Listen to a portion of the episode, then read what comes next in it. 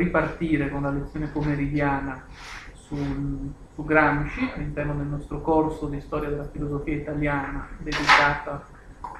al, ai quaderni del carcere di Antonio Gramsci, stiamo affrontando il problema della filosofia della praxis e del confronto di Gramsci con Marx. Questa mattina abbiamo avviato il discorso mostrando eh, i tre ordini di problemi fondamentali con i quali Gramsci si misura confrontandosi con Marx vi ricordo di sfuggita. Primo, Marx non è un pensatore sistematico e quindi bisogna seguire il ritmo del pensiero in sviluppo. Secondo, Marx non è Engels e quindi bisogna distinguere adeguatamente Marx da Engels quando si studia il pensiero marxiano. Terzo, e punto su cui ci eravamo venuti soffermando nell'ultima parte della lezione precedente che ora dobbiamo riprendere, eh, Marx non è la fine della filosofia o la sua morte, ma è semmai l'inizio di un nuovo modo di fare filosofia. Marx, cioè, diceva Gramsci, pagina 433, apre una strada completamente nuova,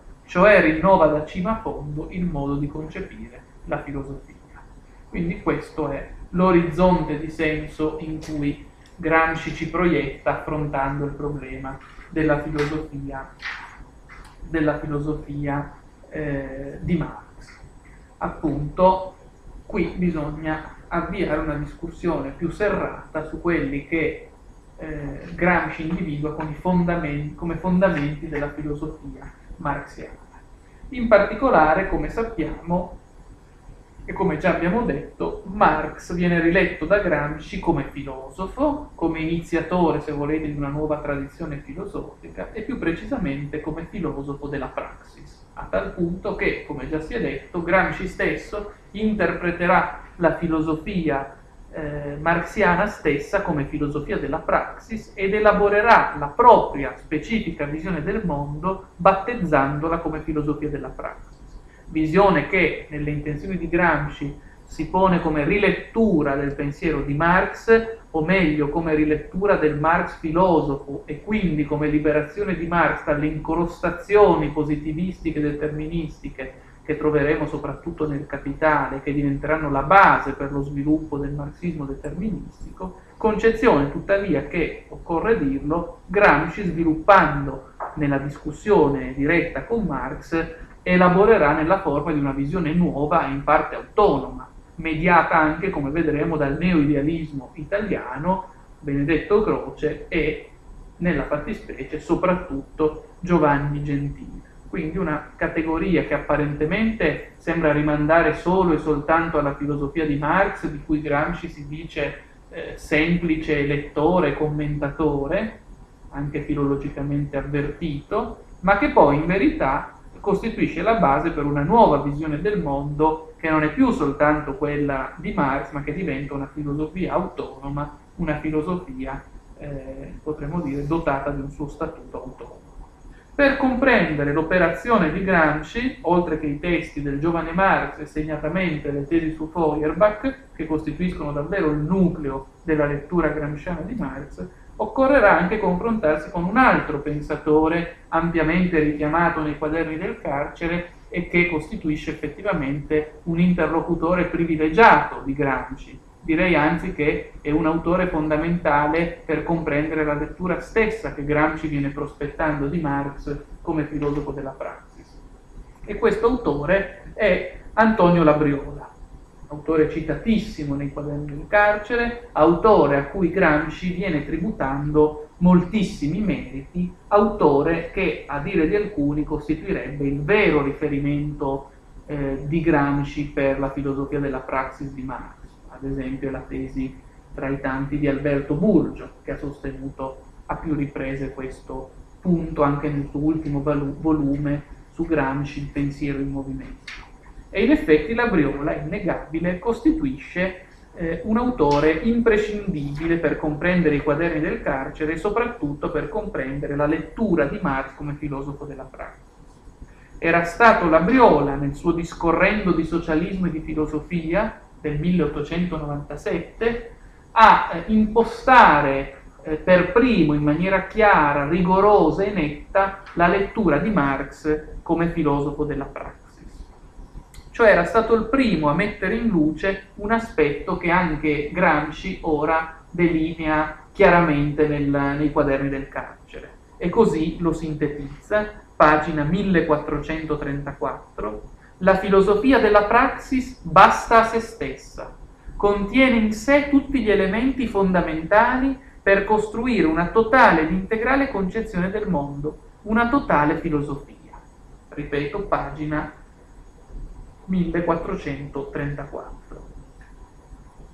Appunto, per un verso questa filosofia della praxis dovrà essere distinta chiaramente, senza eh, concessioni di sorta, dal marxismo propriamente detto, cioè da quel marxismo deterministico e meccanicistico di cui già dicevamo ma per un altro verso anche, alla luce di quello che si diceva in precedenza, la filosofia della praxis, se diventa una, to- una totale integrale concezione del mondo, una totale filosofia, dovrà anche essere distinta, con buona pace di quanto Gramsci stesso dice, dal pensiero di Marx. Se il pensiero di Marx, come Gramsci ci ha detto, e l'abbiamo letto nella lezione precedente, è eh, un non sistema, o se volete un sistema non sistematico, non coerentizzato, se la filosofia della praxis vuole diventare, sulla scia di Marx, una integrale visione del mondo, o anzi, come qui dice Gramsci, una totale ed integrale concezione del mondo, allora dovrà anche andare al di là di Marx, dovrà sistematizzare ciò che in Marx è abbozzato ma non coerentizzato, portando Marx in una direzione opposta rispetto a quella dogmatizzazione sistematizzante operata dai marxismi e in primis da Engels come scrittore del libretto del eh, marxismo, come dicevamo. Quindi appunto non si può comprendere nulla senza tenere a mente queste distinzioni, cioè il fatto che Marx non è Engels, Marx non è il marxismo, ma potremmo aggiungere noi, Marx non è neppure Gramsci. Gramsci ha sviluppato in una direzione originale la riflessione di Marx, svolgendola come filosofia della praxis e cioè portandola al di là di Marx stesso, se è vero, come Gramsci ripete in più occasioni, che in Marx troviamo eh, contraddittoriamente compresenti tanto l'anima deterministica, quale sarà presente in certi passaggi del Capitale, quanto l'anima più propriamente filosofica, praxistica, quale si troverà invece al centro soprattutto delle undici tesi su Feuerbach del 1845. Dunque Gramsci traccia qui un compito che va al di là evidentemente della pura filologia marxiana o della semplice ricostruzione fedele del pensiero di Marx. È un compito di, potremmo chiamarlo così, sviluppo originale del pensiero di Marx a partire da una sua parte essenziale che è appunto la filosofia della praxis e che qui appunto Gramsci sviluppa in maniera originale anche a partire, anche dialogando con il Labriola del discorrendo di socialismo e di filosofia. Quindi appunto questo è il punto da cui bisogna partire. Né bisogna dimenticare che se Gramsci individua in Marx l'iniziatore teorico e potremmo dire colui che per primo ha praticato la filosofia della praxis, è stato però soprattutto Lenin, a suo dire, colui che l'ha massimamente messa in opera, trasformando il mondo tramite la, la filosofia della praxis. La rivoluzione russa è l'esempio concreto di come la filosofia della praxis, contraddicendo il capitale, ed essendo dunque rivoluzione contro il capitale nei due noti sensi, può diventare trasformazione del mondo e riconfigurazione del reale secondo l'orientamento della ragione che si fa mondo. Appunto Gramsci individua in Lenin, cito, pagina 1235, il più grande teorico moderno della filosofia della praxis, nel terreno della lotta e dell'organizzazione politica. Cioè Lenin è, da un certo punto di vista, iscrivibile non tanto nell'orizzonte dei marxisti deterministici, come invece saranno Bukharin o Rosa Luxemburg, quanto piuttosto quelle, nel registro di quegli autori che hanno sviluppato maggiormente eh, il cotè prassistico, filosofico di Marx, la filosofia della prassi. Lenin è cioè egli stesso un filosofo della praxis che senza curarsi delle cosiddette leggi economiche oggettive della produzione, dello sviluppo stadiale del capitalismo, ha fatto la rivoluzione russa, ha trasformato la realtà prassisticamente, rivelandosi quindi da un certo punto di vista colui che ha inverato più di ogni altro la filosofia della prassi dello stesso eh, Marx. Bisognerebbe lungamente soffermarsi chiaramente sul ruolo che Lenin occupa nella struttura mobile dei quaderni del carcere. In particolare, come vedremo, il tema dell'egemonia è effettivamente decisivo e Gramsci a più riprese dice di averlo mutuato, sia pure in forma originale, da Lenin. Si è scritto, come ben sapete, parecchio sul tema eh, del rapporto di Gramsci con Lenin. Eh, Gramsci stesso è stato talvolta definito il piccolo Lenin, il Lenin italiano. Sappiamo che appunto si è scritto molto, ma che non di meno resta in larga parte sconosciuto il periodo della vita di Gramsci trascorso a Mosca, quando più da vicino ebbe modo di conoscere, se non direttamente, chiaramente a livello politico, culturale, i testi leniniani eh, e appunto eh, il modo di pensare leniniano quale realmente si era configurato nella realtà storica russa. È probabile del resto che Gramsci, durante il proprio periodo moscovita, dal giugno del 22 al novembre del 23, abbia approfondito il pensiero leniniano, abbia sviluppato alcuni aspetti che poi avrebbero inciso profondamente sulla struttura dei quaderni del carcere. Quel che è certo, e al di là di ogni dubbio, è che la politica gramsciana resta stabilmente sotto il segno del leninismo, con l'imperativo di trasformare in partiti bolscevichi i partiti comunisti, si aprivano le famose tesi di Lione. La necessità di trasformare tutti i partiti comunisti in partiti bolscevichi, cioè tali, appunto questo è il cuore del leninismo a cui Gramsci si sente di aderire, cioè tali da fare la rivoluzione anche in un paese arretrato come l'Italia, che se si seguisse pedestremente l'analisi marxiana e poi marxista del marxismo deterministico, mai dovrebbero essere gli avamposti della rivoluzione, dovrebbero semmai attendere la rivoluzione prima nei paesi più avanzati. Gramsci invece vuole appunto che tutti i partiti comunisti diventino bolscevichi, questo è il programma delle tesi di Lione. E quello di Gramsci, qui vengo già al punto che approfondirò prossime, nei prossimi minuti, eh, è un leninismo che si innesta paradossalmente sulla tradizione del soggettivismo idealistico, un leninismo idealistico se volete per alcuni versi, che incardina la lettura di Lenin del soggetto rivoluzionario su una struttura soggettivistica di tipo idealistico che pensa il soggetto come fautore della storia, come demiurgo della sua storia. Si tratta di un tema su cui la letteratura critica è venuta sviluppando molti studi e molte tematiche, voglio qui citarne alcuni che potrebbero costituire un tema anche di sviluppo per le ricerche, Michele Martelli, ad esempio, nel suo saggio Gramsci, Croce, Gentile, l'ottobre bolscevico, ha sviluppato ampiamente questo tema, mostrando appunto la particolare via gramsciana di declinare il bolscevismo leniniano mediato dal neoidealismo di Croce e di Gentile. Ma ancora il già più volte ricordato Raul Mordenti, nei suoi lavori, e in particolare nel suo scritto sui quaderni del carcere di Antonio Gramsci, pagina 45, dice che quello di Gramsci nei quaderni è un originale, cito, originale e determinante intreccio fra leninismo e idealismo. Fine della citazione, dove appunto Gramsci declina, eh, mediandoli fra loro, l'idealismo eh, soggettivistico che pensa al soggetto come fautore della storia, più precisamente come colui che pone l'oggettività di fronte a sé, la trasforma, con il tema leniniano della prassi rivoluzionaria e del, del bolscevismo come rivoluzione contro il capitale. Vi ricorderete anche che nello scritto sulla eh, rivoluzione contro il capitale, già lì Gramsci sviluppava il marxismo in direzione idealistica, dicendo che nei bolscevichi, in Lenin, vi era la tradizione viva del marxismo quel marxismo che non muore mai e che affonda le sue radici nel soggettivismo idealistico per cui la storia non procede per virtù sua, ma è il risultato della prassi degli uomini che si associano e agiscono insieme per fare la loro storia. Infine, dopo Michele Martelli e Raul Mordenti, voglio ricordare ancora Alberto Asorrosa, il quale Asorrosa, suo, in un suo intervento sulla storia d'Italia,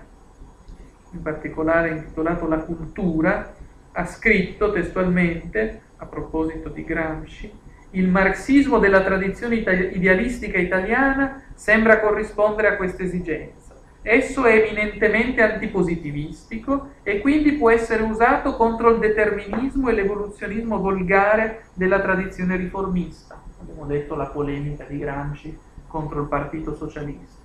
Al tempo stesso però non esclude il momento della prassi e della trasformazione e quindi può essere agevolmente ritradotto in termini di azione politica operaria. Ho letto questi passaggi desunti da autori molto diversi, da studiosi molto differenti fra loro, proprio per eh, sottolineare l'importanza di questo innesto del leninismo sul soggettivismo idealistico che ci permette di comprendere quello che già dicevo, cioè il fatto che Lenin è per eh, Gramsci colui che ha inverato praticamente la filosofia della praxis di Marx. Sono soprattutto due, occorre dire, i testi di Marx che Gramsci analizza nei quaderni e che assume come fondamento della nuova filosofia della praxis, quale viene sviluppata appunto nei quaderni del carcere. Un testo, l'abbiamo già più volte evocato, sono le 11 tesi su Feuerbach, che Gramsci traduce nel settimo dei quaderni, propone una traduzione un po' diversa, anzi molto diversa rispetto a quella del gentile della filosofia di Marx, e poi l'altro testo fondamentale su cui Gramsci si misura nella sua costruzione della filosofia della praxis è la prefazione a per la critica dell'economia politica del 1859. Come già ho detto e non mi stancherò di dire, Marx per Gramsci non è l'autore del Capitale, che pure Gramsci conosce e dimostra di conoscere piuttosto bene. Quello è già il Marx contaminato dal positivismo. Il Gramsci che interessa, il Marx che interessa a Gramsci è, come dicevo, quello eh, pratico, filosofico, quello della eh, un Welsen de Praxis, la prassi rovesciante, la prassi rivoluzionaria, quello idealistico che pensa l'oggetto come esito del porre soggettivo e dunque come sempre trasformabile, da cui l'undicesima tesi foglio. Se questo è il Marx che interessa a Gramsci, come Gramsci stesso ci dice, allora occorre subito rilevare che vi è una contraddizione nella scelta di questi due testi che ho appena citato come testi fondamentali per comprendere la filosofia della praxis gramsciana. Perché? Perché le undici tesi su Feuerbach e la prefazione per la critica dell'economia politica non sono affatto testi che si muovono nel medesimo orizzonte di pensiero, cioè quello della filosofia della praxis. Le undici tesi su Feuerbach, certo, tracciano un quadro che effettivamente può essere inteso, così già lo intendeva Gentile, come filosofia della praxis. Ma la prefazione per la critica dell'economia politica sviluppa invece eh, ben altro tema, che non soltanto è diverso rispetto a quello della filosofia della praxis delle 11 tesi su Feuerbach, ma che anzi sembra difficilmente compatibile rispetto ad esso. Perché nella prefazione del 1859 Marx viene sviluppando quello che Gramsci stesso identifica, pagina 455 dei quaderni, con il problema cruciale del materialismo storico. E qual è questo problema cruciale del materialismo storico? È il nesso tra strutture e sovrastrutture, o meglio, come li chiama Gramsci, tra strutture e superstrutture. Così traduce Gramsci il lemma marxiano Überbau, sovrastruttura, superstruttura. Il problema del rapporto struttura e sovrastruttura è anzi la base, potremmo dire, di quella deviazione meccanicistica e deterministica che porterà il marxismo in parte a partire dallo stesso Marx, a intendere le superstrutture come semplici emanazioni di rapporti reali, strutturali, economici. E quindi non soltanto non si pongono stessa, nello stesso ordine di questioni sollevate e discusse nelle tesi su Feuerbach, ma sembrano anzi in totale contraddizione rispetto alle tesi su Feuerbach. Sembra cioè che il Marx come faglia sismica tra idealismo e positivismo trovi esattamente nelle tesi su Feuerbach e in, nella prefazione per la critica dell'economia politica il proprio disambiguamento, perché le 11 tesi su Feuerbach sono l'emblema del Marx idealistico e la prefazione per la critica dell'economia politica invece il trionfo del Marx meccanicistico e deterministico. Ragion per cui a rigore Gramsci eh,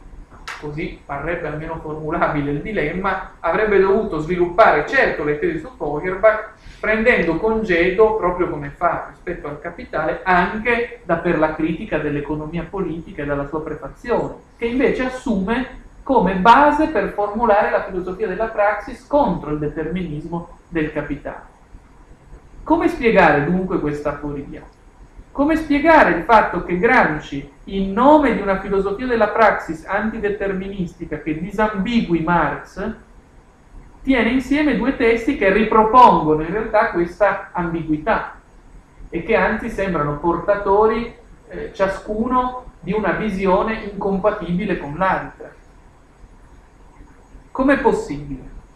Cerchiamo allora di affrontare questo tema e poi torneremo sulla briola sul problema di Labriole e della sua presenza nei quaderni del carcere. Eh, come può Gramsci tenere insieme questi due testi? Come può, cioè, tenere insieme il discorso struttura-sovrastruttura della prefazione con la ridefinizione del marxismo come codice di filosofia della praxis? Vi è un'affermazione sintomatica nei quaderni, io credo, dalla quale è bene partire per comprendere come possano coesistere questi due testi nel discorso che svolge Gramsci. Questa affermazione è sviluppata a pagina 1774, quando Gramsci, dopo aver esposto appunto la necessità di interrogarsi sul tema delle strutture e delle superstrutture, dunque sul tema centrale nella prefazione per la critica dell'economia politica, fa un'aggiunta degna di nota si intende, scrive Gramsci, che questi principi devono essere svolti criticamente in tutta la loro portata e depurati da ogni residuo di meccanicismo e di fatalismo. Depurati da ogni residuo di meccanicismo e di fatalismo. Dicevo che è un'affermazione effettivamente sintomatica perché da essa è lecito inferire quella che chiamerei la volontà gramsciana di ridefinire il pensiero di Marx e il marxismo tout court come filosofia della praxis. E dunque, questo è il punto, la volontà gramsciana di ridefinire il codice marxista a partire dalle 11 tesi su Feuerbach, quindi depurando la dottrina marxista dalle sue scorie meccanicistiche. Questa eh, precisazione è importante perché ci dice questo, essenzialmente, lo formulerei così nel modo più semplice. Gramsci si propone di rileggere la prefazione per la critica dell'economia politica, testo nel quale appunto è messa a tema la dialettica struttura-superstruttura, si propone di rileggere questo testo e dunque la dialettica struttura-superstruttura sul fondamento della filosofia della praxis al centro delle undici tesi supporti e dunque intendendo, lo chiariamo subito, il rapporto struttura-superstruttura non nel tradizionale senso meccanicistico, ma già in parte presente in Marx, di una derivazione quasi meccanica della superstruttura come epifenomeno della struttura stessa, quasi come se la superstruttura non fosse altro, citando il Marx del capitale dell'elemento materiale tradotto nel cervello degli uomini, come se appunto la superstruttura solo rispecchiasse i mutamenti che avvengono nel più solido terreno eh, fondamento della struttura economica. Gramsci cioè vuole rileggere la dialettica struttura-superstruttura sul fondamento della filosofia della praxis delle undici tesi su Feuerbach e dunque intendendo la superstruttura non come semplice emanazione dei rapporti sociali e della produzione e della contraddizione economica, ma anche come a sua volta in grado di incidere sul piano della struttura stessa, da cui appunto quello che già Norberto Bobbio identificava, e non solo lui naturalmente, con una delle principali acquisizioni e novità che il marxismo di Antonio Gramsci viene elaborando, e cioè l'enfatizzazione del momento sovrastrutturale, dove per momento sovrastrutturale dobbiamo intendere, o superstrutturale per dirla con la sintassi stessa di Gramsci, dobbiamo intendere l'elemento della cultura, della politica, cioè tutto quell'elemento che non si lascia ricondurre al puro nesso di forza economico e che anzi implica una feconda eccedenza rispetto ad esso. Rileggere cioè la prefazione del 59 mediata dalle 11 tesi su Feuerbach significa per un verso evitare il determinismo meccanicistico del marxismo e dunque, passatemi l'espressione, emendare Marx con Marx, cioè emendare eh, la parte eh, più dogmatica, più meccanicistica, deterministica di Marx tramite la parte invece più filosofica, umanistica, idealistica di Marx, che sono le undici Feuerbach. Emendare Marx con Marx e quindi sconfiggere il determinismo alla Bucari o alla Luxemburg o alla Loria. Ma poi per un altro verso, in maniera convergente e simmetrica, significa anche liberarsi dalla propria visione giovanile ingenua che leggeva la volontà quasi bersonianamente, dicevo, come elemento sconnesso dalla realtà pratica, strutturale, economica. Significa cioè rileggere la prefazione per la critica dell'economia politica del 59 tramite le 11 tesi su Feuerbach del 45, significa appunto evitare i due poli segretamente complementari, o se volete, la scilla della riduzione del marxismo a puro economicismo deterministico e la Caritti del volontarismo astratto soreliano e bergsoniano contro il quale Gramsci non si stanca mai di scoccare i suoi strali nei quaderni e così facendo critica anche la propria posizione giovanile quella ancora non mediata da una considerazione adeguata eh, della concretezza storica, economica e quella appunto che potremmo chiamare la base strutturale. Questo è il punto fondamentale per comprendere la rilettura di Marx operata da Gramsci e per comprendere la filosofia della praxis. Rileggere la prefazione tramite le undici tesi su Feuerbach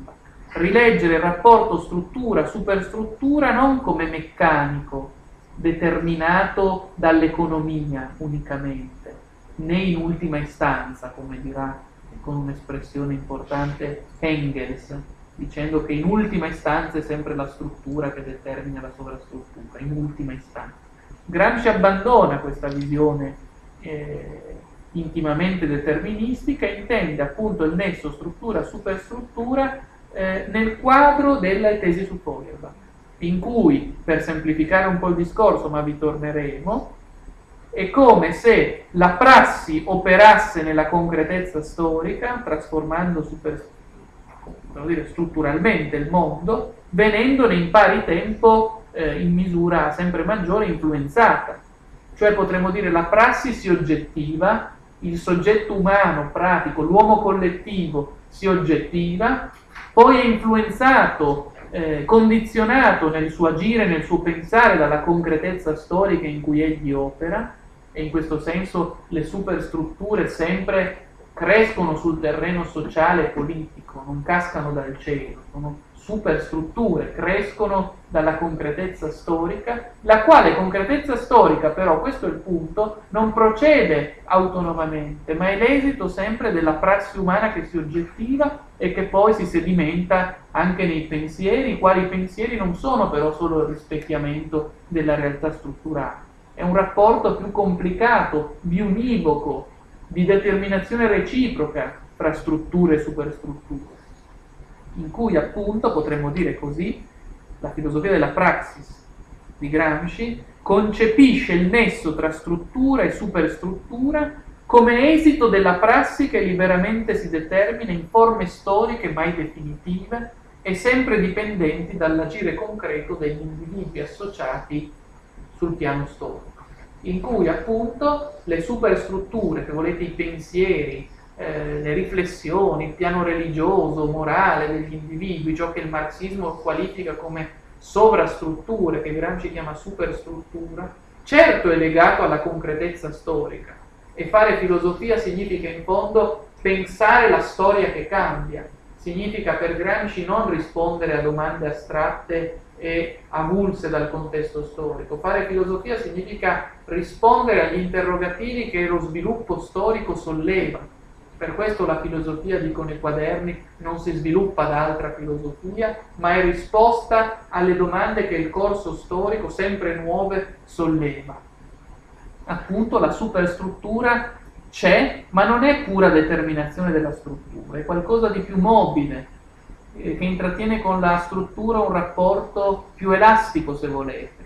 più elastico, essendo appunto eh, qualcosa che deriva certo in larga misura dalla struttura, ma questa struttura stessa non è un Dio ascoso, dirà Gramsci, eh, prendendosela con il modo in cui Croce liquidava il rapporto struttura e sovrastruttura nel marxismo. Non è un Dio ascoso la struttura che determina poi per emanazione la superstruttura. La struttura è l'esito del porre soggettivo, è l'esito delle oggettivazioni pratiche dell'umanità che fa la sua storia e quindi qualcosa che può essere trasformato anche a partire dalla consapevolezza che superstrutturalmente noi acquisiamo della struttura stessa.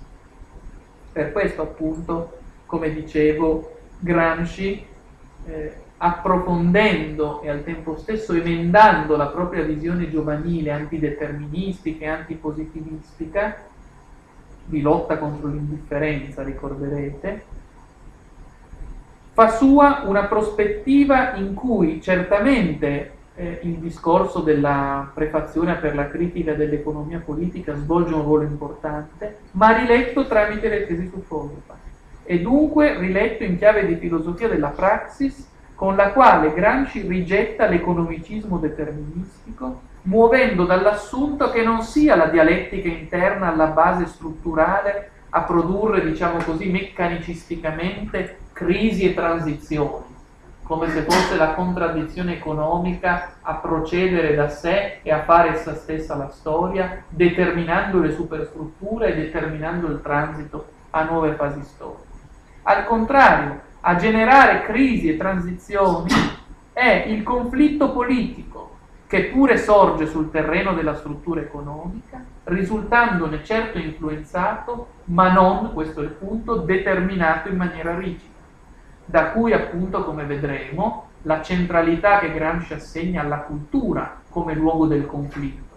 per la creazione di un'egemonia alternativa rispetto a quella dominante. L'anticroce, come vedremo, è il modo cui, con cui Gramsci risponde all'egemonia eh, esercitata dal pensiero di Benedetto Croce, proponendo una sorta di conflitto di classe nella cultura per cui all'egemonia borghese esercitata da Benedetto Croce Gramsci risponde con un'egemonia di segno opposto, proponendo appunto la filosofia della praxis come egemonia eh, alternativa a quella di Croce. Ma poi appunto questa rilettura si determina anche nella incidenza eh, nella valutazione, nell'enfatizzazione, se volete, decisiva che Gramsci assegna alla politica.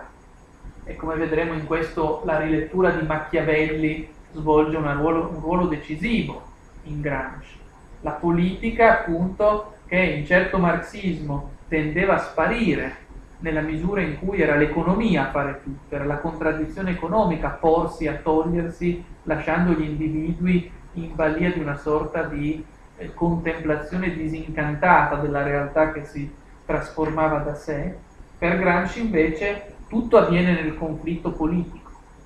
Come già dicevo questa mattina e altre volte, per Gramsci la contraddizione economica si toglie politicamente, si toglie nella prassi, nella coscienza acquisita della contraddizione e nella prassi politica volta a trasformarla. Per questo appunto, come dicevo, il conflitto politico, eh, le idee, la cultura maturano certo in una strettissima connessione con l'ambito storico e sociale da cui nascono. Gramsci appunto è pur sempre allievo di Marx e di Hegel, il pensiero è sempre il proprio tempo colto nel pensiero, la cultura è sempre un modo di pensare il proprio presente. Tesi questa che certo sviluppa Marx, ma che già era presente ampiamente in Hegel e che poi sviluppa anche Croce a suo modo. Tutta la storia è sempre storia presente, cioè ogni questione storica che noi affrontiamo, per remota che sia nel tempo e nello spazio, è pur sempre una questione che noi ci poniamo dalla prospettiva del presente e interrogandola alla luce del presente. E dunque storia è sempre storia del pensiero presente, stavo per dire del pensiero pensante, ma questo ci ricondurrebbe più nell'orizzonte di Gentile. Appunto Gramsci rigetta l'economicismo deterministico e assegna una centralità assoluta esattamente su questa base, cioè sulla base, come vedremo, delle tesi su Feuerbach, alla politica. La politica è dunque connessa all'esigenza che è nodale per la filosofia della praxis di creare un'immaginazione collettiva, un'egemonia culturale alternativa rispetto a quella dominante, che traducendosi appunto in egemonia, in consenso dunque, e non solo in dominio pratico, anche in consenso, questo dice egemonia come vedremo, sappia unificare le esperienze della sofferenza e dello sfruttamento, assumendo di conseguenza la loro fine e l'emancipazione universale come telos tanto del pensiero quanto dell'azione. Per cui appunto la cultura è fondamentale nel conflitto. Eh, la lotta di classe è anzitutto una lotta nella cultura, tema questo già centrale come abbiamo visto nel periodo torinese, quando Gramsci alla maniera hegeliana mirava a far acquisire coscienza alla classe proletaria, facendola passare, ricorderete, dall'inseità alla perseità, cioè all'acquisita coscienza di sé, del proprio compito e della propria collocazione nei conflitti reali. Per questo appunto, come dicevo, eh, Gramsci riesce a combinare due aspetti che apparentemente non sarebbero combinabili fra loro. Tesi su Feuerbach e la prefazione per la critica dell'economia politica, rileggendo la seconda alla luce delle prime e dunque rileggendo Marx, questo è il punto, in chiave di filosofia della praxis, da cui appunto due conseguenze degne del massimo rilievo, su cui ora ci verremo confrontando e che ci imporranno di riprendere il tema Antonio Labriola, che avevamo accennato e lasciato in disparte, e che sono le seguenti. Così potremmo sintetizzare. Primo, con Marx, già l'abbiamo detto, la filosofia non muore ma inizia un nuovo corso. Secondo, la filosofia della praxis, che Marx tiene a battesimo e che ora Gramsci sviluppa autonomamente nei quaderni del carcere, si regge sull'identità in atto di filosofie politiche. La filosofia della praxis, cioè come nuova visione del mondo, che non pone termine alla filosofia, ma che semmai la fa iniziare e ad essa dà un nuovo corso, si regge sull'identità in atto di filosofia politica. Identità in atto di filosofia politica che è coessenziale all'idea stessa di filosofia della praxis, come subito vedremo. Prendiamo le mosse dal primo punto. Il primo punto su cui qui Gramsci si sofferma ampiamente, è che la filosofia di Marx, la filosofia della praxis, è l'inizio di una nuova forma di pensiero e di azione. Gramsci insiste molto su questo aspetto e lo sviluppa non soltanto nel quarto quaderno dedicato essenzialmente alla filosofia della praxis di, eh, di, Marx, ma anche nel quaderno decimo, quello dedicato all'anticroce, in cui riprende alcune, eh, alcune appunto tematiche decisive per comprendere questo tema importante, in cui appunto ritorna a più riprese. E appunto scrive testualmente Gramsci, pagina 1270, che l'undicesima delle tesi su Feuerbach, cito, non può essere interpretata come un gesto di ripudio di ogni sorta di filosofia, ma solo di fastidio per i filosofi e il loro psittacismo e l'energica affermazione di una unità tra teoria e pratica. Pagina 1270. Cioè appunto qui Gramsci si contrappone con forza a quella visione tipica del marxismo, di certo marxismo dominante, dogmatico, volgare, che pensa che l'undicesima tesi su Feuerbach annunzi la morte della filosofia e la nascita di una nuova visione, quella prassistica che impone la trasformazione del mondo e che appunto è, eh, dice Gramsci, letta come morte della filosofia. Niente affatto. Qui, come già vi dicevo stamattina, Gramsci intraprende una via interpretativa differente rispetto ad altre due. La prima, che si trova in circolo in quegli anni, è quella per cui eh, l'undicesima delle tesi su Feuerbach mette a morte tu cur la filosofia. Fine della filosofia inizia una nuova forma di attività pratica, trasformatrice, rivoluzionaria. Seconda interpretazione possibile che, eh, che pure eh, Gramsci rigetta è quella secondo cui l'undicesima tesi su Feuerbach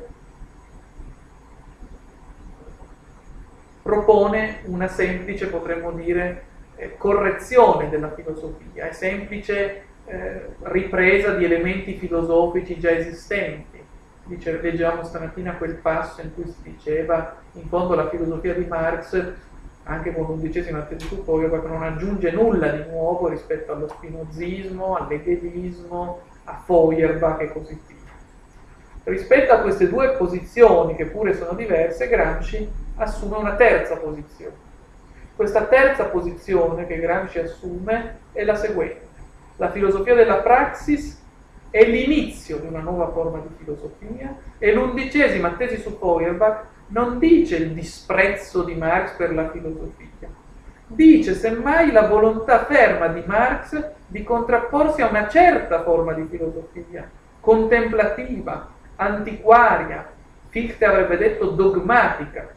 di chi contempla il mondo e lo interpreta, lo rispecchia così com'è. Contro questa filosofia effettivamente Marx prende posizione critica, dice Gramsci fastidio per i filosofi e il loro psittacismo.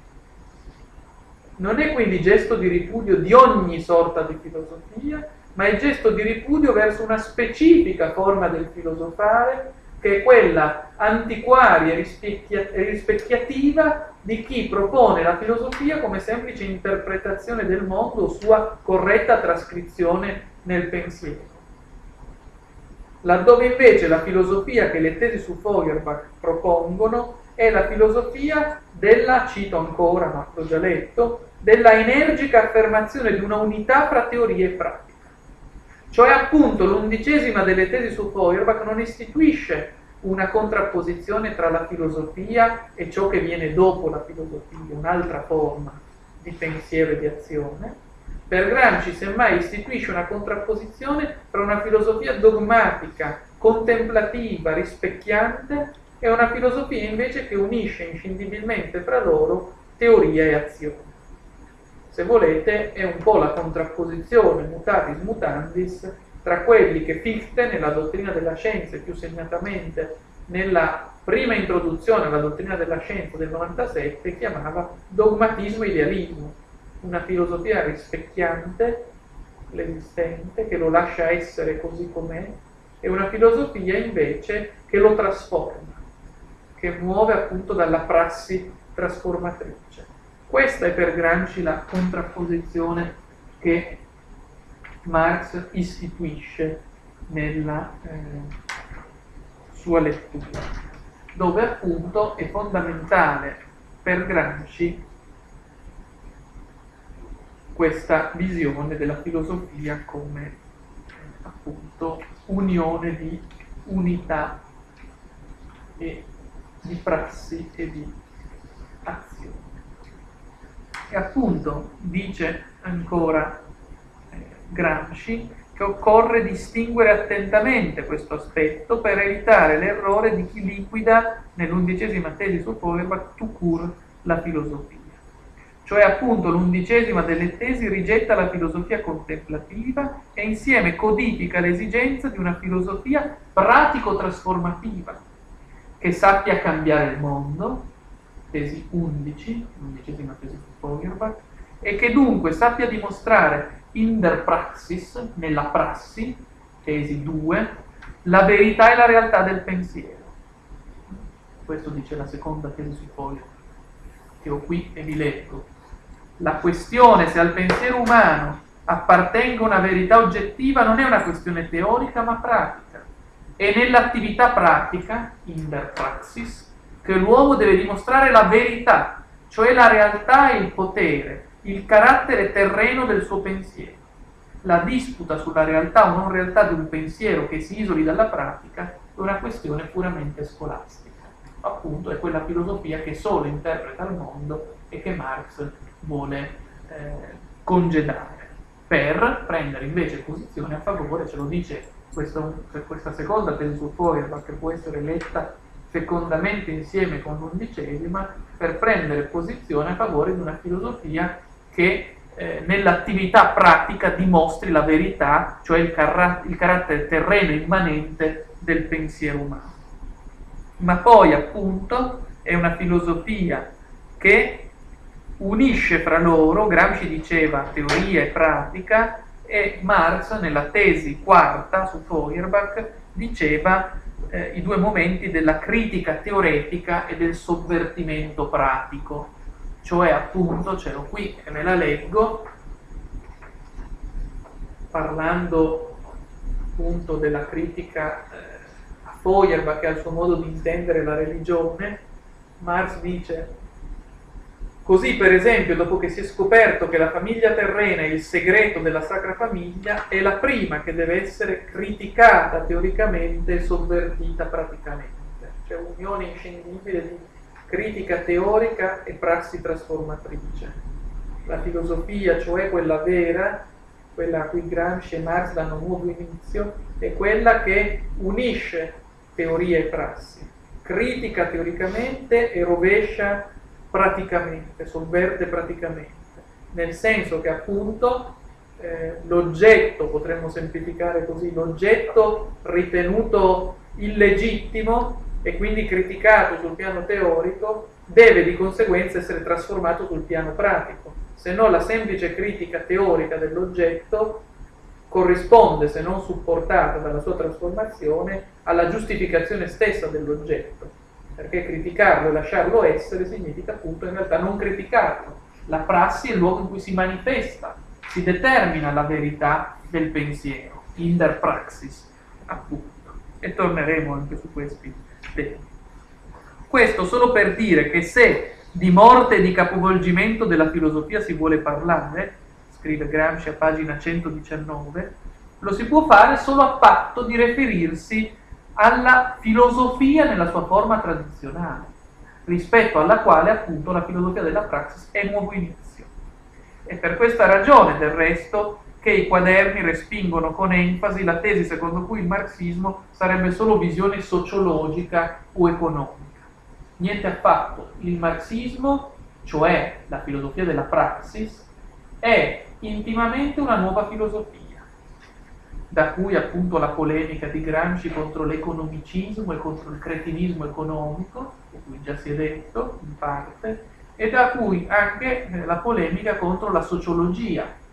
che Gramsci critica aspramente nei quaderni, la quale sociologia è a suo dire la filosofia dei non filosofi, pagina 434. Perché? Perché essa, in stile economicistico, mira a stabilire regole fisse dell'evoluzione sociale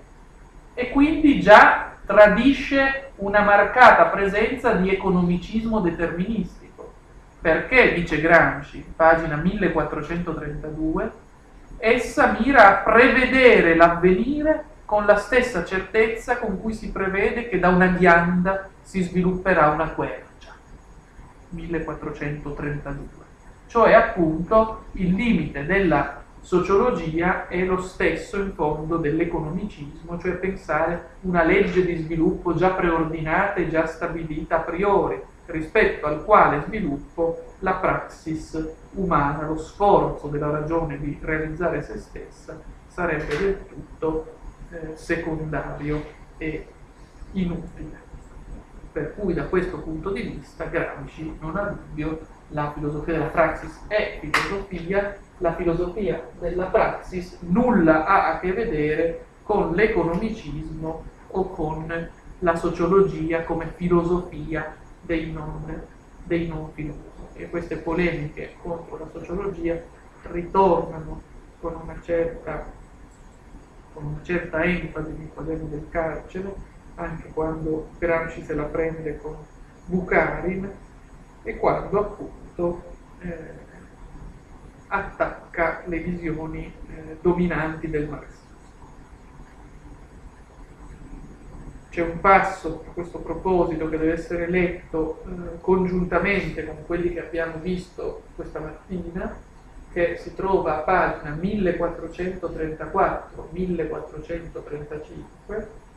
dove Gramsci, e vedremo, lo trova per la prima volta formulato in labriola questo tema, insiste ancora sull'autonomia di questa nuova filosofia, o di nuovo inizio della filosofia, che è la filosofia della pratica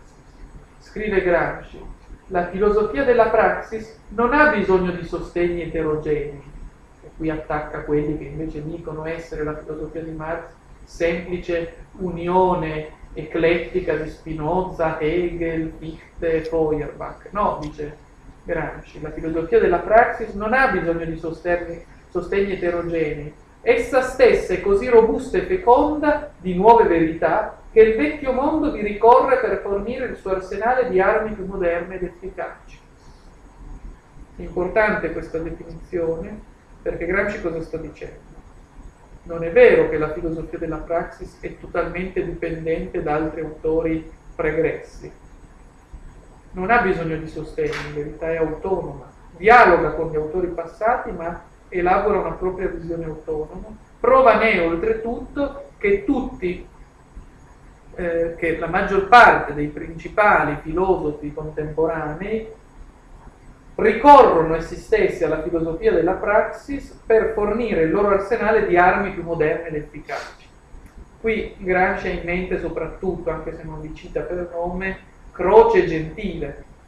i quali, sia pure dichiarandosi antimarxisti, hanno metabolizzato dalla filosofia di Marx più di quanto essi stessi non siano disposti a riconoscere expressis verbis,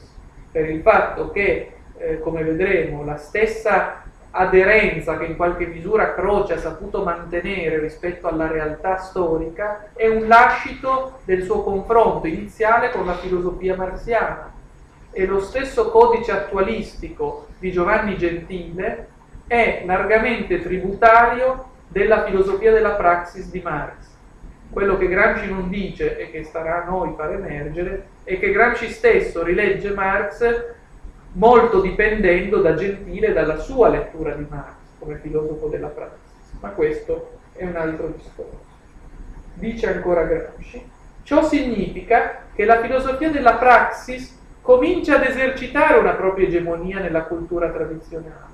ma questa, che è ancora robusta e soprattutto più raffinata e leccata, tenta di reagire come la Grecia vinta, per finire di vincere il rozzo vincitore romano. Si può dire che una gran parte dell'opera filosofica di Croce rappresenta questo tentativo di riassorbire la filosofia della praxis e incorporarla come ancella della cultura tradizionale. Cioè Gramsci appunto vede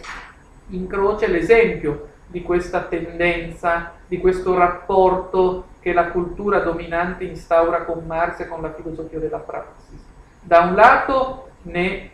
ridimensione, ne minimizza il valore, l'autonomia, dall'altro invece già lo riconosce pienamente nella misura in cui ricorre alla filosofia della praxis per metabolizzarne alcuni aspetti fondamentali e rendere eh, migliore il proprio arsenale, e poi però cerca sempre di smussare la filosofia della praxis riconducendola e addomesticandola, diremmo così, in una cultura tradizionale di tipo non anticapitalista e di più eh, organico al sistema economico dominante, da cui appunto, come dicevamo, Gramsci eh, prende eh, le distanze elaborando una egemonia alternativa rispetto a quella del pensiero eh, crociato, ad esempio. Dicevamo appunto, è un aspetto che bisogna recuperare quando si parla di Gramsci e dei quaderni, che eh, Gramsci dice, lo ricordate, questa mattina l'abbiamo visto, dice eh, del materialismo storico di Marx, il marxismo dominante ha enfatizzato soprattutto il materialismo, rimuovendo o minimizzando invece la seconda parte della definizione, dell'etichetta, cioè lo storico. Gramsci invece dal canto suo, come vedremo, dirà che il materialismo in Marx è semplice metafora, è semplice allusione a qualcosa che non è la materia, ma è semmai la storia, la prassi, la struttura, la considerazione dei messi di forza reali, laddove invece il suo pensiero è un pensiero della storia. È un pensiero che pensa la pura immanenza del piano storico come luogo dei conflitti e delle contraddizioni che si superano nella prassi e con la prassi. Per questo, dice Gramsci, pagina 1437, la filosofia della praxis è lo storicismo assoluto, la mondanizzazione e terrestrità assoluta del pensiero, un umanesimo assoluto della storia. In questa linea è da scavare il filone della nuova concezione del mondo. Un passaggio decisivo questo. Eh? La filosofia della praxis è storicismo assoluto. Cosa vuol dire? Vuol dire che riconosce solo la prassi e la storia, o meglio la prassi che si determina nella storia facendo la storia, essendo la storia stessa la risultante dell'attività pratica che poi si cristallizza, si sedimenta e influenza la pratica stessa che deve operare nella storia. E poi, dice Gramsci, la mondanizzazione, terrestrità assoluta del pensiero. Vi è qui un richiamo diretto, l'avete capito meglio, eh, meglio di chiunque altro, alla seconda tesi su Foucault. Ricordate il carattere terreno del suo pensiero, la realtà il potere, il carattere del suo pensiero che si manifesta appunto in der praxis, nella prassi che agisce, che trasforma appunto storicismo assoluto come riconoscimento del solo piano immanente in cui la prassi opera, determinando il mondo e venendo determinata a sua volta dal mondo come concreta risultante dell'attività pratica, e quindi riconoscimento della terrestrità assoluta, della mondanizzazione del pensiero che opera, che si fa prassi, che trasforma il mondo e che viene da esso trasformata. Per questo è appunto un umanesimo assoluto della storia,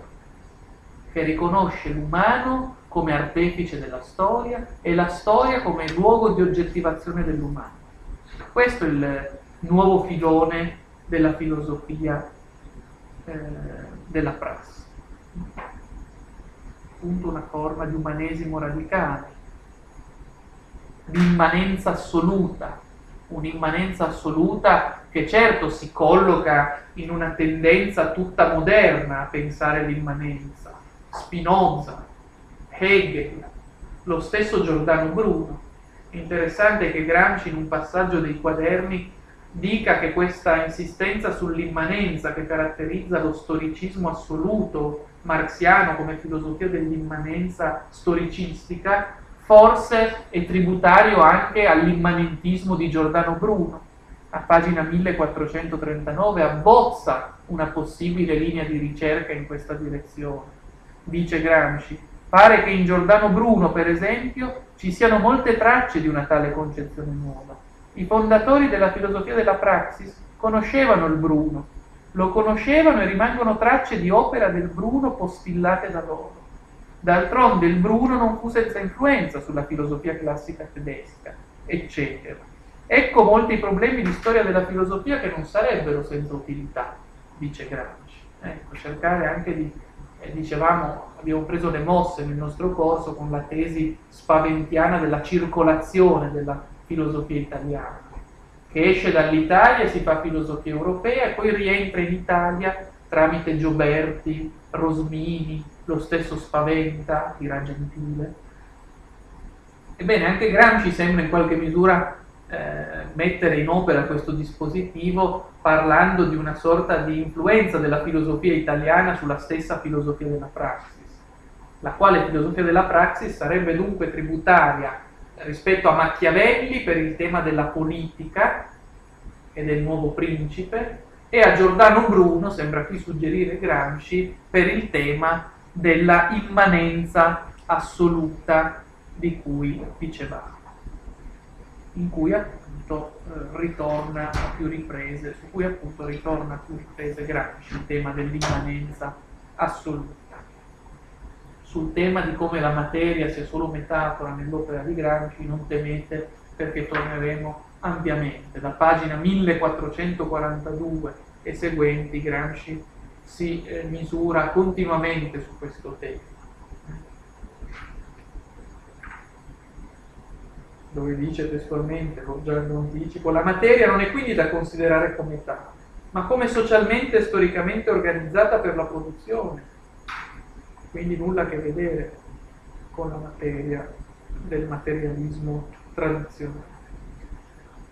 E quindi Gramsci su queste basi abbozza il proprio confronto con Marx, un confronto in cui appunto la filosofia della praxis è la categoria fondamentale per comprendere Marx e per comprendere Marx come filosofo della praxis occorre fare riferimento necessariamente a due autori venuti prima di Gramsci e che già in questo modo avevano concepito Marx come filosofo della praxis. Il già citato Labriola del Discorrendo di socialismo e filosofia, 1897, e poi il Giovanni Gentile della filosofia di Marx del 1899, il quale Gentile peraltro nel suo testo prende anche in esame le posizioni di Labriola, le discute. Entrambi, sia pure da prospettive differenti e reciprocamente irriducibili, Labriola e Gentile, avevano infatti, dice Gramsci, individuato il carattere autenticamente filosofico di Marx e qui in queste pagine Gramsci si confronta con Labriola, non con Gentile, ma è evidente che la posizione di Gentile è sullo sfondo. È evidente per tutta una serie di motivi sui quali anche torneremo. Era stato Gentile, ad esempio, nel suo testo La filosofia di Marx, a parlare di Marx nei termini di un idealista nato, riconoscendo nella filosofia della praxis una vera e propria metafisica della prassi, per la quale l'essente è sempre posto e dunque il risultato della prassi stessa che mai si può fermare. Lo stesso Labriola, dal canto suo, sia pure in un altro contesto e da un'altra prospettiva, aveva individuato nella filosofia della praxis, cito dall'opera di Labriola discorrendo di socialismo e di filosofia, aveva identificato il midollo del materialismo storico la filosofia della praxis è il midollo del materialismo. Storico. La briola, cioè, appunto, è quello che meglio di ogni altro in sede marxista, altro discorso vale per Gentile che appartiene agli interpreti di Marx non marxisti, e lo stesso Lenin, come sapete, elogerà il testo di eh, Gentile su Marx come uno dei più eh, splendidi testi usciti dalla penna di un autore non marxista valorizzando soprattutto, eh, anche in questo caso, l'eliminazione da parte di Gentile dei residui positivistici. Ebbene, eh, la Briola viene valorizzato da Gramsci per il fatto che si è differenziato da tutti gli altri marxisti italiani e non italiani per il fatto che ha compreso essere il marxismo una filosofia originale, ed essere il midollo del materialismo storico la filosofia della praxis. Cioè, dice Gramsci, pagina 422, la differenza dagli altri marxisti sta, cito, con la sua affermazione che il marxismo stesso è una filosofia indipendente e originale. In questa direzione occorre lavorare, continuando e sviluppando la posizione di Labriola. Continuando e sviluppando la posizione di Labriola è un po' il programma di ricerca che qui nei quaderni Gramsci assume e fa proprio. Occorre continuare questa idea, cioè che la filosofia della praxis è una filosofia originale ed è il midollo del pensiero di Marx, occorre eh, riprendere questa posizione, continuarla e svilupparla, svilupparla, precisarla meglio, perché in, in Labriola questa posizione racchiude ancora dogmi eh, deterministici, ha ancora qualche residuo fatalistico che deve essere espunto. Appunto è un tema che è solo una fase iniziale, ancora contiene residui meccanicistici, scrive Gramsci a pagina 1042.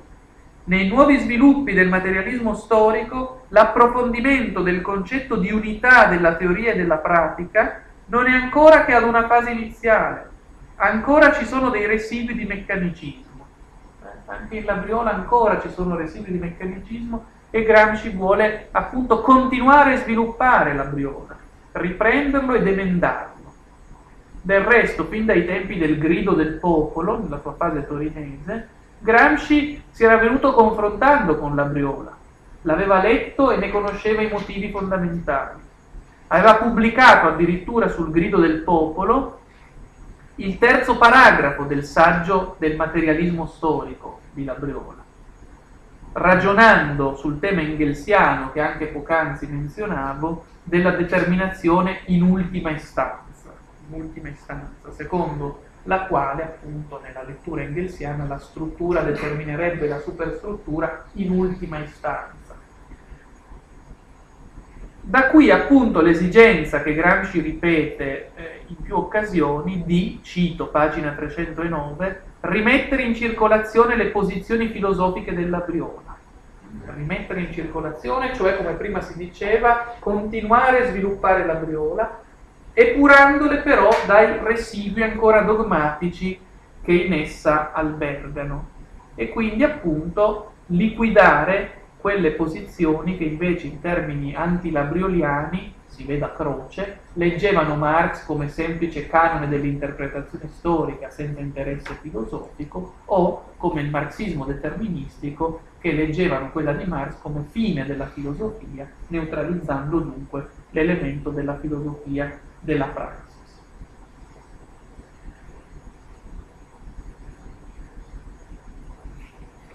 Appunto dice Gramsci prendendo posizione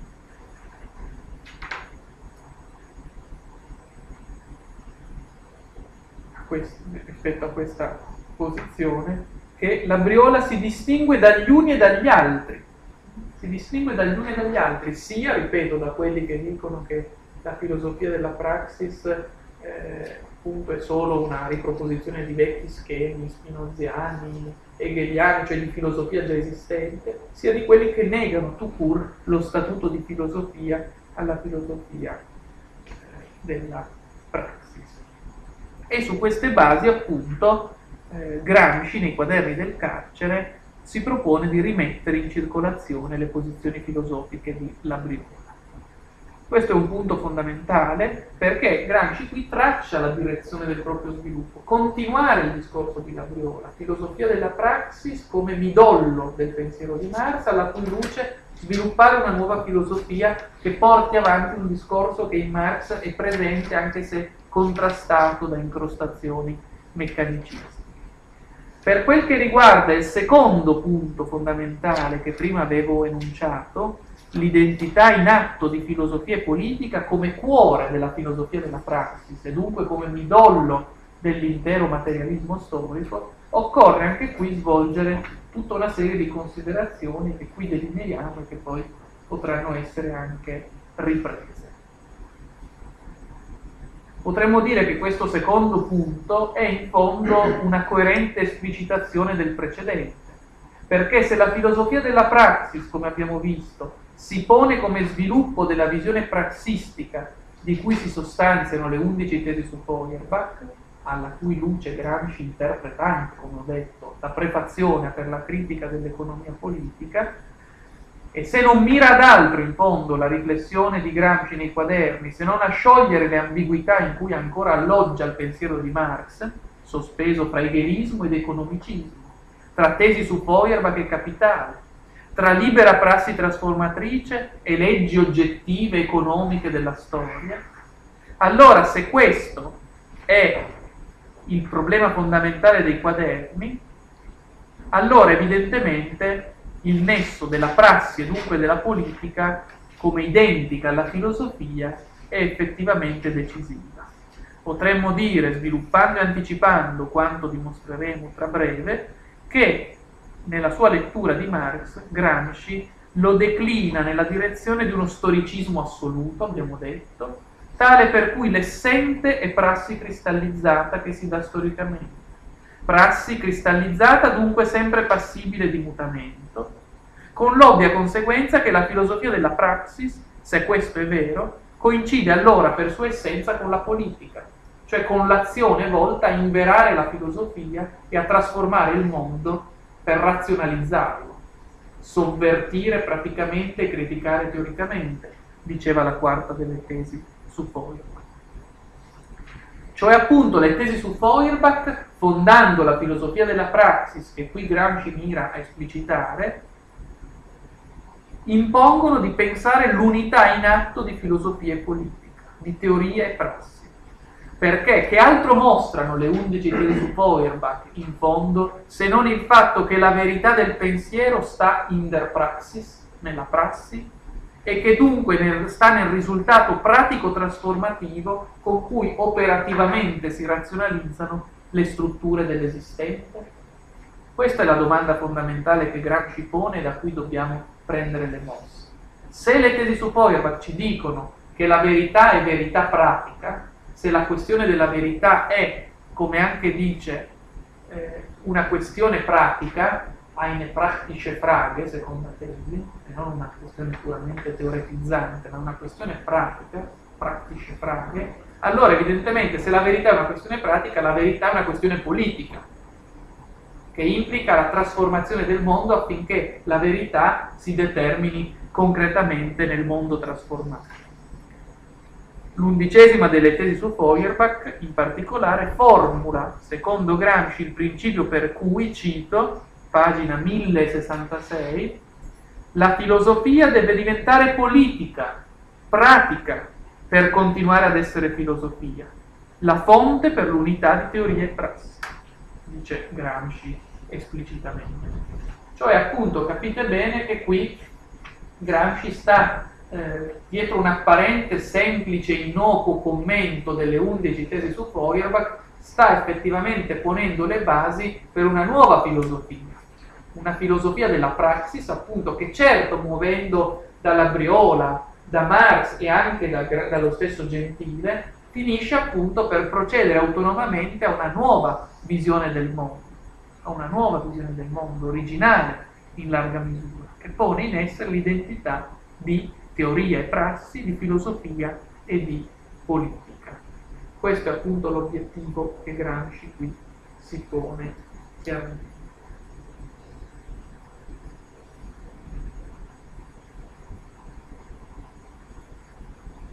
Ecco, qui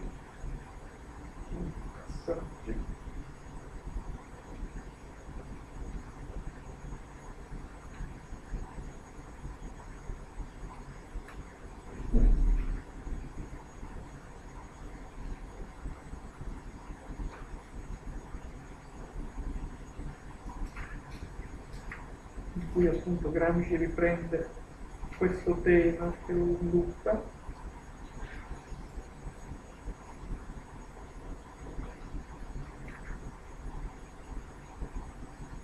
Qui appunto poi sviluppa tutta una polemica, siamo nel, nel quaderno ottavo, una polemica anche contro Croce, anche contro il marxismo deterministico che non pensa alla praxis,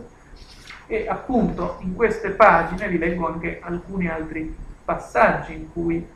eh, Gramsci ritorna in parte su alcuni temi e li sviluppa per sempre più mostrare la necessità di pensare l'identità di filosofia e pratica e dice, ad esempio,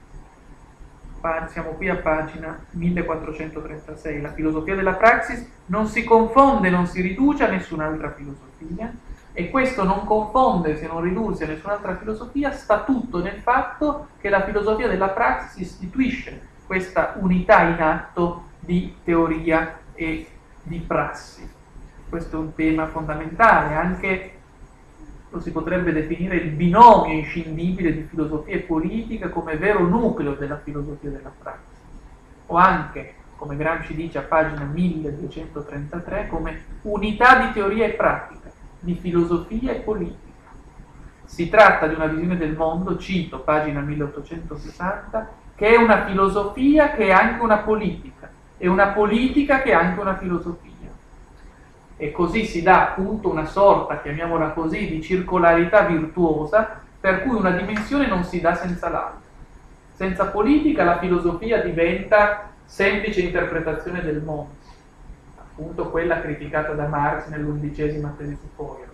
l'odio per lo psittacismo e per la filosofia come semplice rispecchiamento e dal canto suo la politica senza la filosofia diventa una semplice gestione dell'esistente o una semplice azione scomposta e non mediata dal pensiero. Per questo, in coerenza con la filosofia della praxis, dice Gramsci, pagina 1379, non si può staccare la filosofia dalla politica e si può mostrare anzi che la scelta e la critica di una concezione del mondo è fatto politico anch'essa e fatto politico anch'essa. Quindi Gramsci insiste a più riprese, torneremo anche noi su questo aspetto fondamentale, la politicità della filosofia, il suo carattere necessariamente di politica. La realtà del resto, ci insegna Marx già nelle tesi su Feuerbach, e qui Gramsci lo riprende, non è il prodotto di leggi economiche, di determinazioni indipendenti rispetto all'agire umano è al contrario il risultato inesauribile del nostro agire che si determina storicamente, con la conseguenza del tutto logica per cui la politica, ossia l'agire concertato e organizzato in società, è l'unica soluzione alle contraddizioni innervanti il reale. È la politica che diventa appunto il luogo in cui risolvere le contraddizioni, le quali da sole non si tolgono con buona pace del determinismo marxistico, e diventa il luogo appunto in cui la filosofia si invera. Se è vero, come Marx insegna, seconda delle tesi su Feuerbach, che la verità è eine praktische Frage, una questione pratica, e se è vero, come Marx insegna, sempre nella seconda tesi, che è in der Praxis, nella praxis, che il pensiero umano deve mostrare la propria verità, il proprio carattere terreno immanente. Ora, eh, questo implica, come vedremo, tutta una serie di conseguenze importanti. La teoria delle ideologie, ad esempio, la teoria necessaria della politicità della filosofia, ma implica anche il fatto, su cui già abbiamo insistito da un'altra prospettiva però, che la filosofia è legata inscindibilmente alla realtà sociale, alla concretezza storica che si viene facendo per il fatto appunto, come già dicevo, che la filosofia, già la Briora usava questa forma, eh, le idee filosofiche non cascano dal cielo, ma nascono sul concreto terreno immanente storico della società. Sono formazioni simboliche che nascono dalla società e direbbe Gramsci non ne sono determinate in maniera univoca, si muovono bilateralmente potremmo dire, nascono dalla società, ma la società stessa è posta dalla prassi umana. Le formazioni storiche e sociali sono poste dalla prassi e poi sono influenzate, eh, queste, queste, questa prassi che agisce influenzata dalla situazione storica in cui opera, il pensiero influenzato dal, dall'operare storico e dalla storia, ma non è determinato univocamente. Questo vuol dire appunto che occorre prendere atto della politicità inaggirabile di ogni filosofia, e di più potremmo dire così, dell'essere parte della filosofia nel farsi costante del mondo storico. La filosofia appunto non è riflessione astratta di un ceto separato castalmente dalla società e che riflette nel recinto chiuso di un eh, edificio separato, nella torre d'avorio separata dalla realtà. La filosofia è parte costitutiva del processo storico, se è vero, come è vero per Gramsci, che la filosofia è già politica, è pensiero che si determina sul piano reale. Appunto è sapere la filosofia della praxis consapevole di questo. E in questo senso è, è inizio di una nuova filosofia, è morte della vecchia filosofia, quella che si limita a interpretare la realtà pensando che la politica sia altra questione rispetto alla filosofia. Da questo punto di vista, sia pure su basi molto diverse, evidentemente Gramsci si situa idealmente nella linea avviata da Platone, quella che pensa la filosofia ineludibilmente come politica nella Repubblica Platonica, come sapete, vi è la te- tematizzazione del carattere inestricabilmente politico di ogni filosofia. La filosofia non può non essere politica. Gramsci lo dice con la sua sintassi e con la sua prospettiva, non riducibile al platonismo evidentemente, ma dice anche lui questa verità, cioè appunto il carattere politico e necessariamente politico di ogni filosofia, vuoi anche di quella filosofia che si dice apolitica, che già è parte costitutiva anch'essa del farsi della realtà, vuoi anche nella forma dell'indifferenza che Gramsci aveva messo alla berlina nei suoi testi giovanili. Appunto il marxismo come filosofia della praxis è sapere critico-pratico che è consapevole dell'essenza della realtà come farsi diveniente, come contraddizione, ciò che Hegel aveva chiamato Wirklichkeit, la realtà come processo in atto, come processo e dunque come storia. La filosofia della praxis è consapevole di questo e pensa alla realtà come attività pratica in cui si pensa il proprio tempo storico e insieme inestricabilmente si agisce per modificarne le strutture. E ciò secondo un ritmo per cui pensiero e azione si intrecciano senza soluzione di continuità, sul terreno pratico immanente della concretezza storica, da cui lo storicismo assoluto già ricordato. Non c'è uno spirito al di là della storia, non c'è una materia che non sia storica per Gramsci. Tutto è storia e prassi. Proprio come per Gentile vedremo, non c'è uno spirito al di là dell'immanenza dell'atto, non c'è una materia al di là dell'immanenza dell'atto. Tutto è solo atto in atto Analogamente, mutatis mutandis, per Gramsci tutto è prassi, tutto è prassi e storia, da cui storicismo assoluto, la categoria che abbiamo visto che Gramsci usa per definire la propria visione. Tutto è storia. La stessa lingua, come sappiamo, e sarebbe interessante uno studio, ve ne sono molti già, ma sarebbe interessante anche per noi studiare approfonditamente, approfonditamente il tema della concezione della lingua di Gramsci nei quaderni, la stessa lingua, secondo un tema che Gramsci metabolizza grazie alle lezioni torinesi di Matteo Bartoli, è intesa nei quaderni come un prodotto sociale, come l'esito cioè di una tradizione storica e pratica, come forma concreta, reale, storicamente cangiante su questo tema, per chi ha interesse, vi è un bell'articolo di Orlandi, La riflessione linguistica nei quaderni del carcere, in cui si adombra appunto il modo in cui Gramsci ha affrontato il tema linguistico che in questa sede io mi limito per ragioni di spazio, di tempo, semplicemente a menzionare come presente nei quaderni del carcere, di più come presente in maniera coerente con l'impianto storicistico che dicevamo prima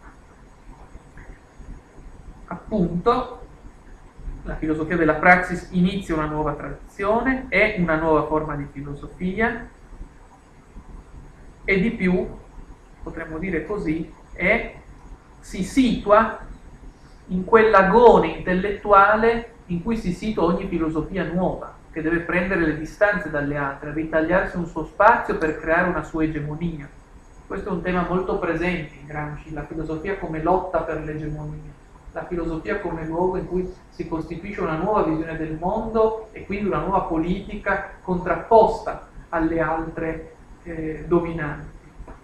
Mi ero prima sottolineato un passo che volevo leggervi nella speranza di ritrovarlo. che intanto abbiamo visto che criticando Croce Gramsci dice la filosofia della praxis inizia già a esercitare una propria egemonia nel cui campo di attrazione finiscono per orbitare anche le filosofie tradizionali che per essere all'altezza dei tempi devono tenere conto della filosofia della praxis. Vedi Croce e vedi Gentile. Ma poi appunto Gramsci insiste anche a più riprese sul fatto che la filosofia della praxis crea una contrapposizione, divide, crea un nuovo campo egemonico irriducibile alle altre filosofie. Appunto la, la, la cultura per Gramsci, la filosofia anche già politica in questo senso, è campo di lotta per l'egemonia, per visioni del mondo agonali, contrapposte, non è pacifico scambio di idee eh, e dialogo semplicemente edificante. Ecco, Hegel aveva ragione quando diceva che la filosofia non è edificante in questo senso. E qui a pagina 1434 dice Gramsci, in riferimento alla filosofia della praxis, una teoria è appunto rivoluzionaria nella misura in cui è elemento di separazione e distinzione consapevole in due campi, in quanto è un vertice inaccessibile al campo avversario. Cioè la filosofia della praxis è originale, nuova anche per questo, perché crea un nuovo campo, inaccessibile al campo avversario, separa rispetto al campo avversario, produce cioè una nuova egemonia irriducibile a quella del campo avversario e di cui il campo avversario deve tenere conto, come abbiamo detto, pur non potendola mai ridurre a sé. Qual è l'oggetto della filosofia della praxis? Allora, potremmo dire. E appunto, questo è un tema tipicamente crociano in verità, Croce l'ha declinato su altre basi però, il fatto che essa pensa la storia. Gramsci abbiamo già detto che si definisce eh, storico dello sviluppo storico nei quaderni cioè in fondo dice di non essere altro che uno storico dello sviluppo storico, dice cioè che l'oggetto della propria riflessione è la storia, è la storia nella sua concretezza. E qui Gramsci dice appunto che la filosofia della praxis, campo nuovo rispetto, è irriducibile rispetto a quello dell'egemonia dominante, è filosofia della storia, pensa la storia, dice Gramsci, scissa da pagina 1426, scissa dalla teoria della storia e della politica, cioè se noi astraiamo dalla storia e dalla politica, cioè il campo di determinazione della filosofia della praxis, scissa dalla teoria della storia e della politica, la filosofia non può essere che metafisica. Dove qui per metafisica Gramsci intende appunto quella criticata nell'undicesima tesi su Foria, la filosofia contemplativa, staccata dalla concretezza storica. Scissa dalla teoria della storia e della politica, la filosofia non può essere che metafisica,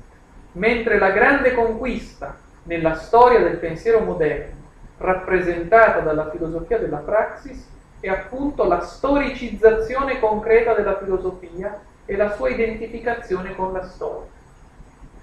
Cosa vuol dire storicizzazione della filosofia e identificazione con la storia? Per Gramsci vuol dire che la filosofia si storicizza perché la filosofia è il pensiero che pensa la realtà diveniente, è il proprio tempo colto nel pensiero e dunque il tempo che cambia e che impone di rispondere sul piano intellettuale, filosoficamente, alle questioni che il divenire storico impone